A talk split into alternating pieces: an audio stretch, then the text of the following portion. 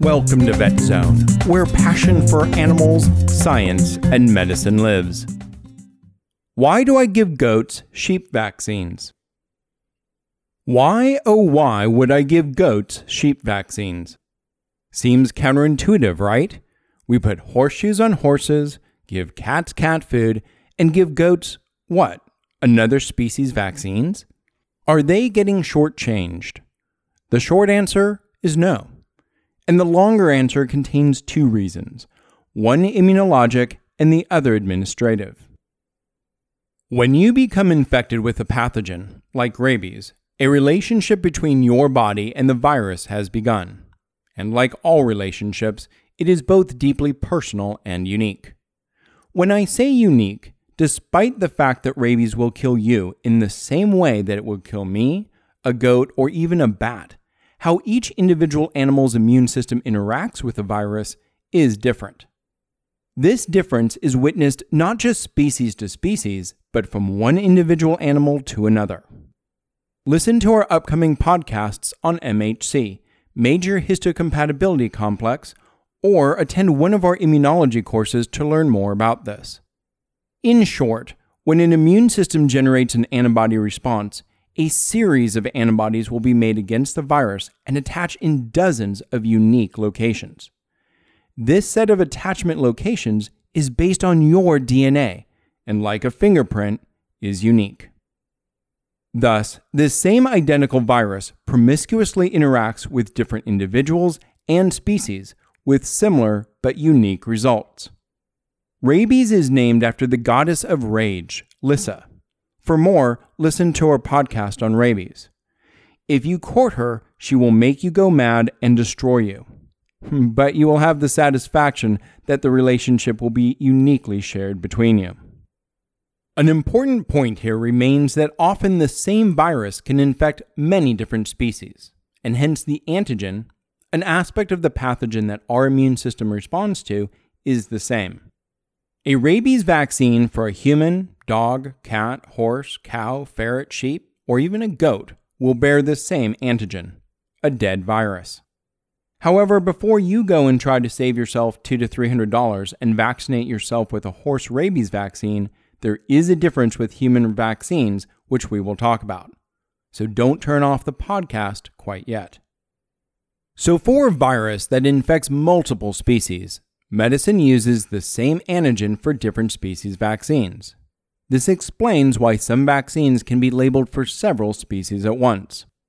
Since we know that each species can interact differently with an antigen or pathogen, the US government requires scientific proof that the vaccine will work in each species for a specific duration of time for a license to be granted.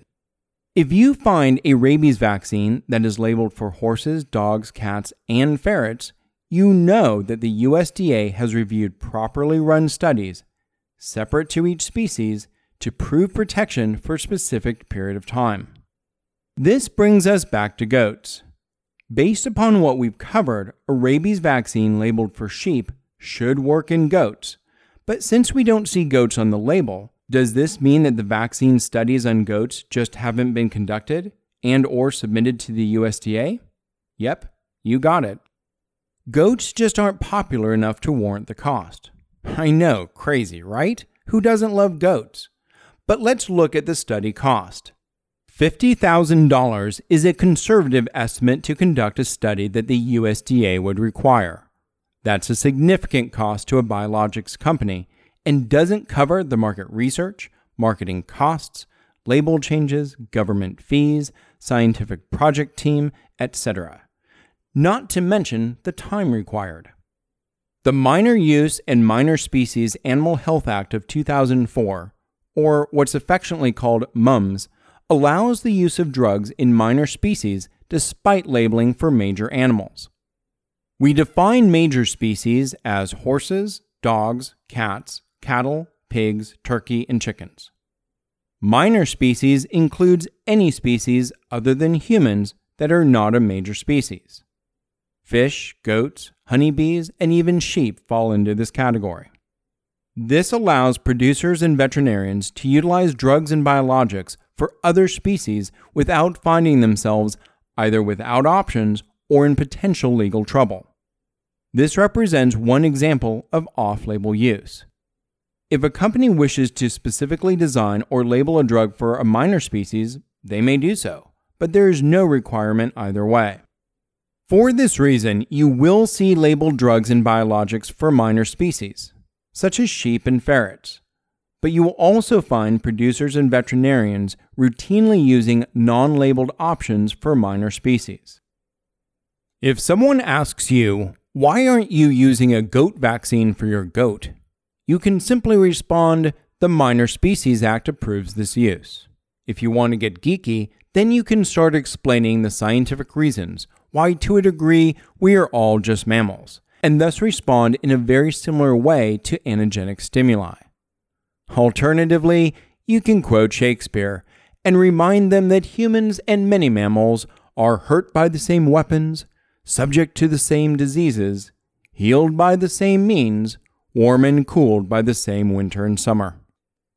For the record, I have tried the last method with varying success, so you may want to try option one or two depending on the situation. As we approach the end of the podcast, I said that I would talk about how human rabies vaccines differ and why you shouldn't try injecting yourself with horse vaccines or any other labeled species rabies vaccines for that matter.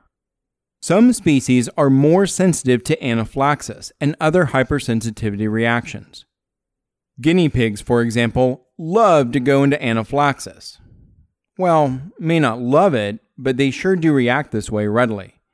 As a result, they are commonly used as a research model for anaphylaxis. Before you feel too sorry for them, since I also love guinea pigs, the reason we use them is another species that is prone to hypersensitivity reactions is humans. As a result of this, along with a near zero tolerance for adverse events with vaccines, the purity level of human vaccines is held to a much higher standard.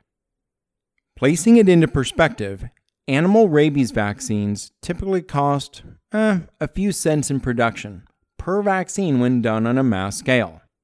Human rabies vaccines cost almost $30 per vaccine to produce on a mass scale.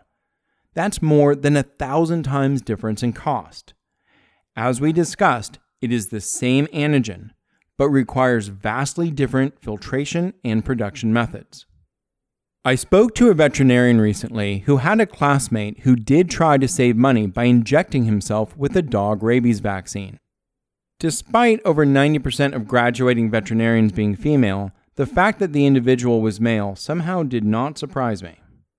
Anyways, within hours, his shoulder resembled a cantaloupe sized Bing cherry and hurt like heck. Perhaps it was professional pride, but the vet student refused to go to the emergency room and admit what he had done. He is still alive, has a healthy shoulder, and a new perspective on self vaccination. So, the Minor Species Act opens the opportunity to provide prophylaxis and treatment to species that otherwise wouldn't have access to many therapies. This allows veterinarians and producers working with veterinarians to better safeguard their flocks and herds. It provides a framework for legal and medical approaches.